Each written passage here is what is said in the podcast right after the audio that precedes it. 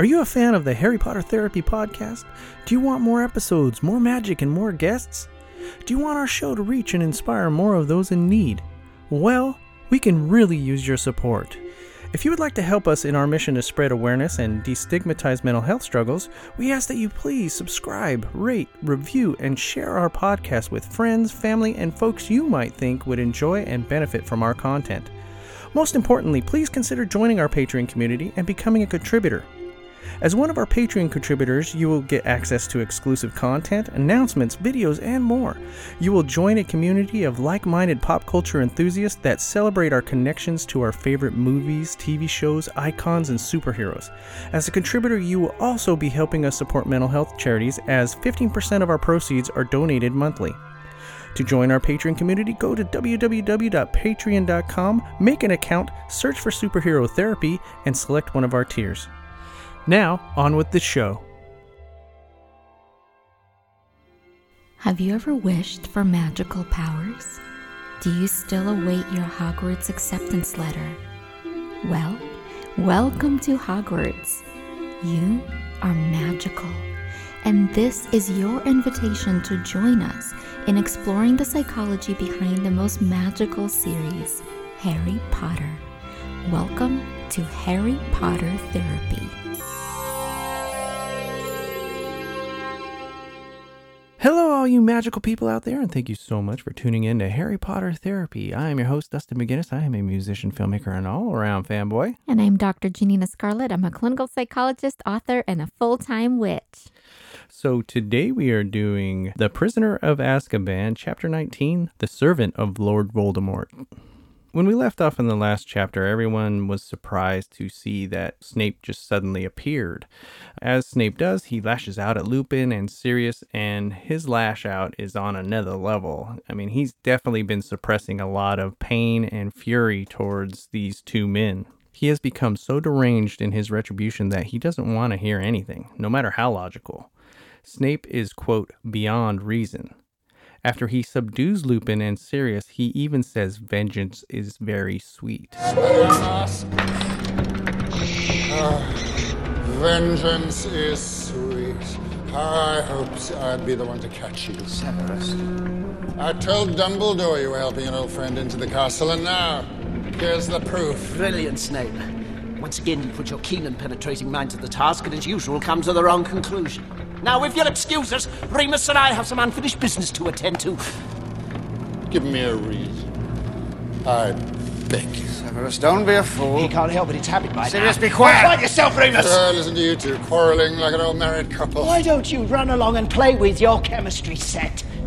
I could do it, you know. But why deny the Dementors? They're so longing to see you. Do I detect a flicker of fear? Oh, yes. A Dementor's kiss. One can only imagine what that must be like to endure. It's said to be nearly unbearable to witness, but I'll do my best. Severus, please. This is horrible. What is going on here, and what do we call this level of madness?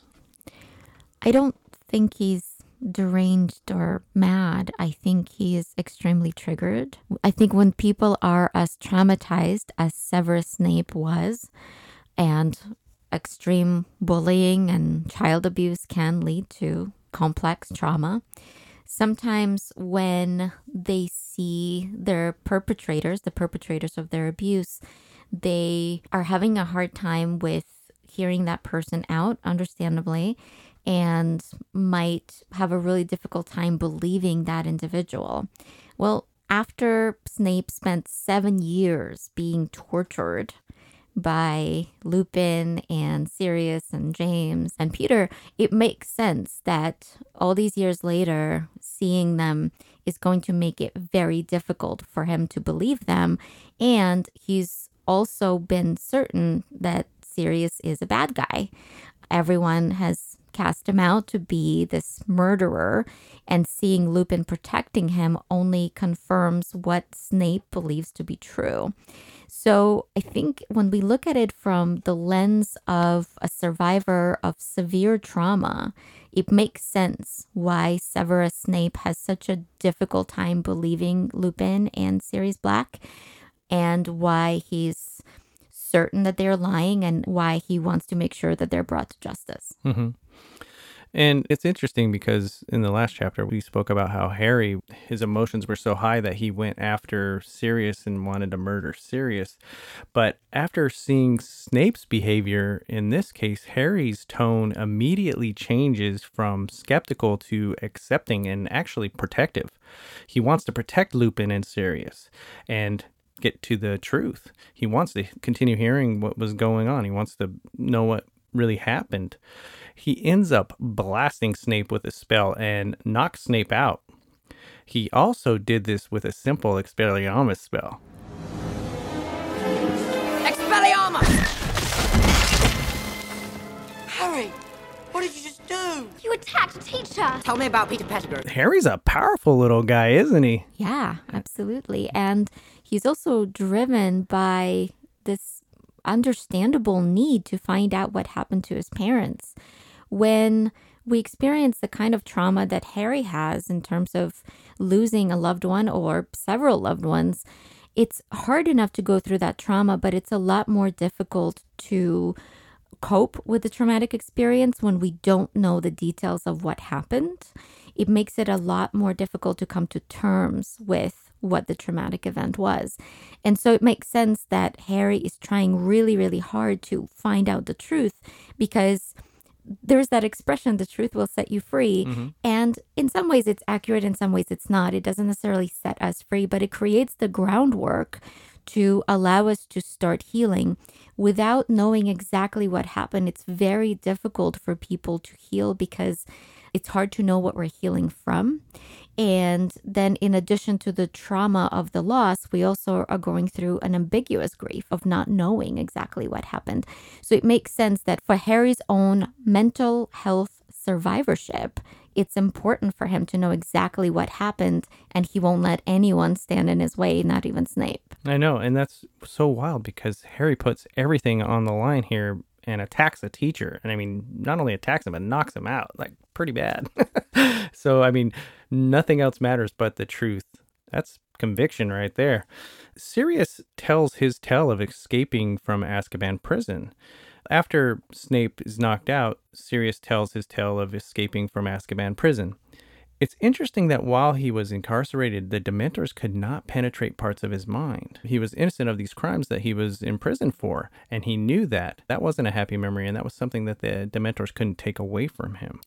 There are those who can go through horrible atrocities and still find peace and reconciliation in what they're going through.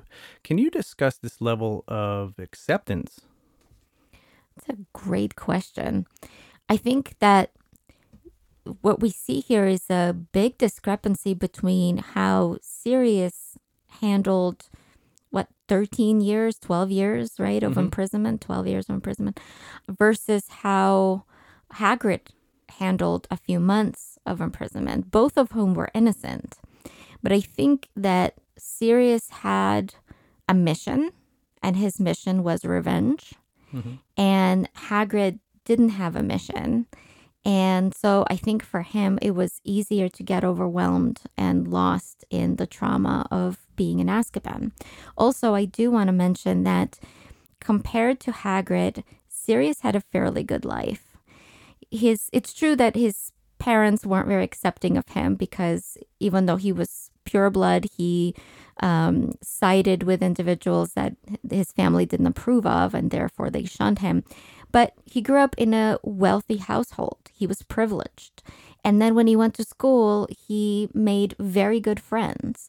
And so throughout his life, he always had a support system. Hagrid, on the other hand, grew up in poverty. He was half giant. He barely knew his parents. And when he went to school, by the time it was his third year, right, he was expelled for a crime he didn't commit, and then was allowed to stay on premises watching other kids learn magic and grow up and move on without any friends, really.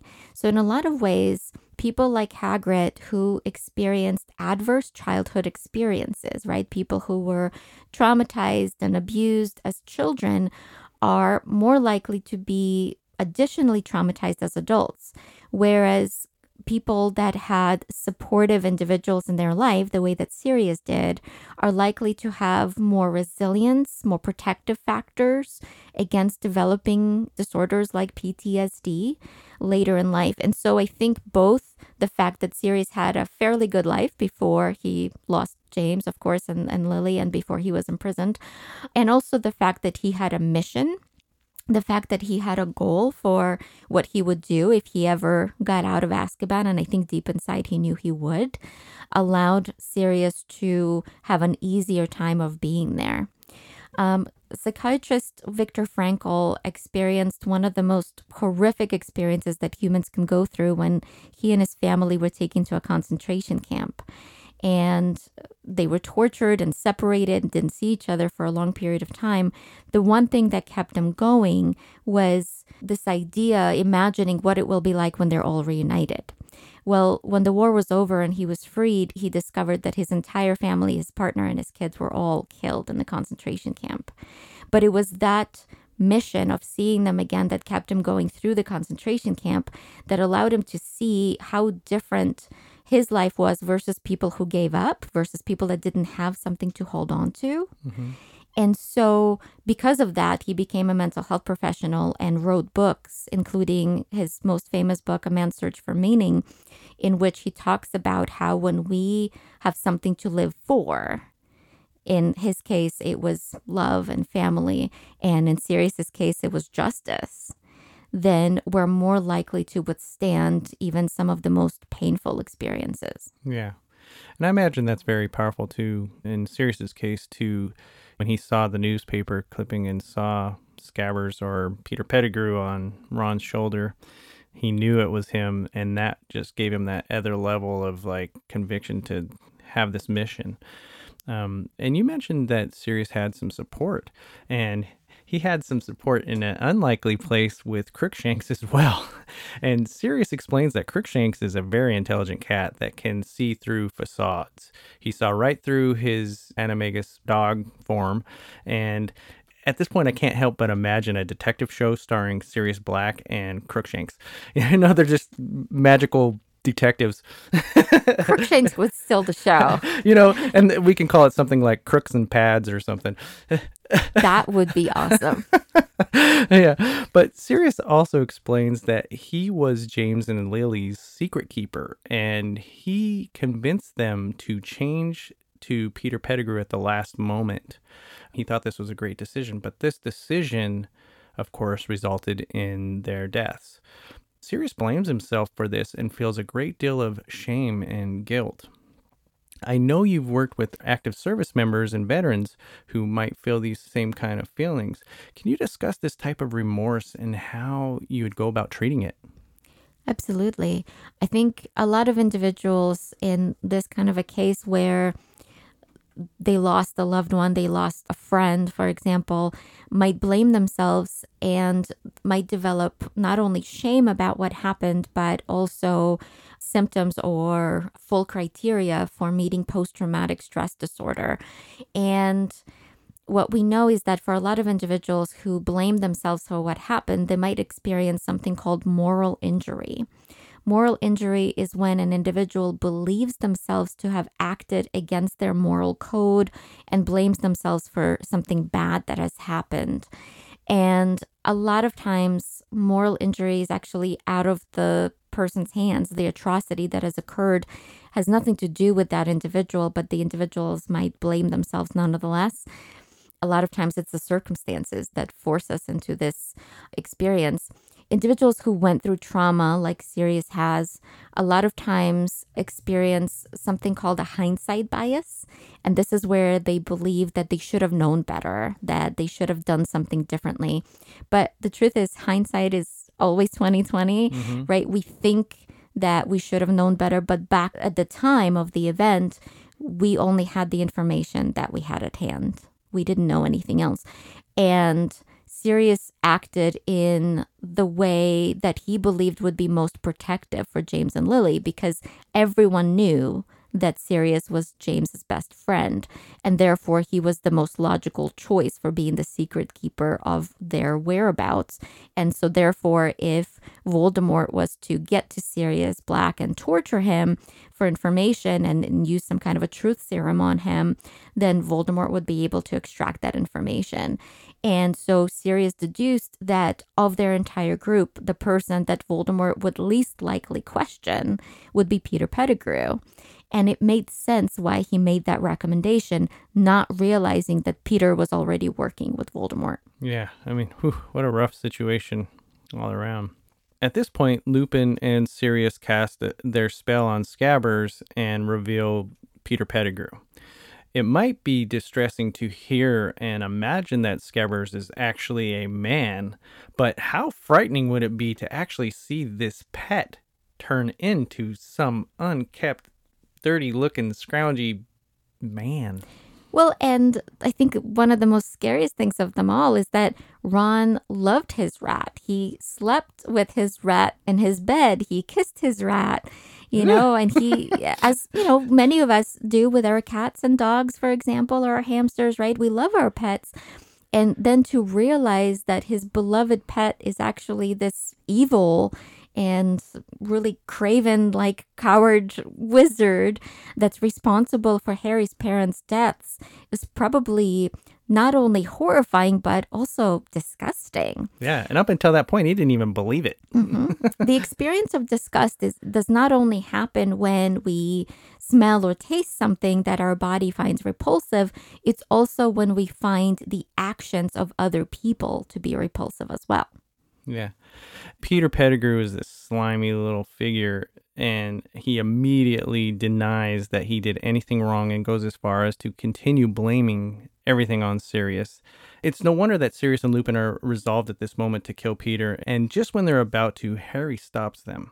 Although Peter Pettigrew is this horrible person, Harry doesn't want his father's real friends to become murderers. He believes that Peter should be tried and, you know, sent to Azkaban. He thinks that that's a worse judgment anyway. And also it would clear Sirius's name. Yeah.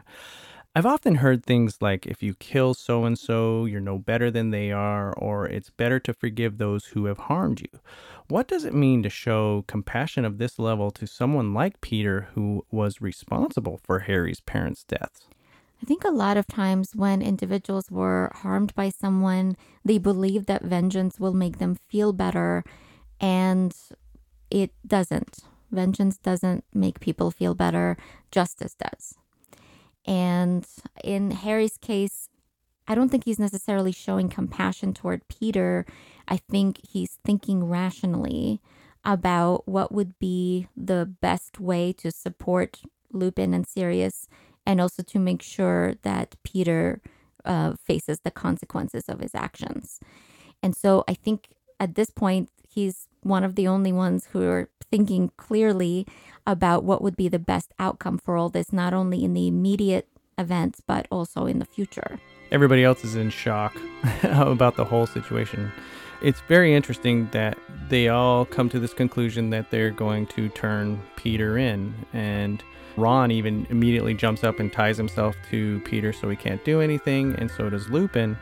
And at the end of this chapter, it's this ragtag bunch of people being led by Crookshanks out of this shrieking shack. It's it's actually a funny scene to imagine when you read it. That's pretty much the end of the chapter, and that's the end of this episode. So thank you so much for tuning in to Harry Potter Therapy. Again, my name is Dustin McGinnis. You can find me on Twitter at The Valiant Geek. And I'm Doctor Janina Scarlet. You can find me on Twitter at Shadow Quill or Doctor Janina Scarlet Official on Instagram. For all of our listeners out there, we are sending out free signed copies of Doctor Scarlet's book, Harry Potter Therapy, an unauthorized self-help book from the restricted section. To enter the drawing, all you have to do is tweet about this podcast with the hashtag Harry Potter Therapy. We will choose one lucky listener every month to receive their free copy. Unfortunately, due to high postage costs, international listeners will not be eligible for this promotion. Stay safe out there, everybody. Stay kind, stay magical, and have a great day.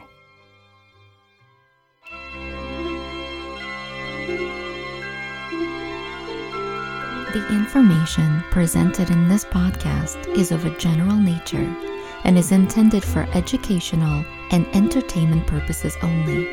it should never be used as a substitute for mental care, medical care, prevention, diagnosis, counseling, treatment, or other services.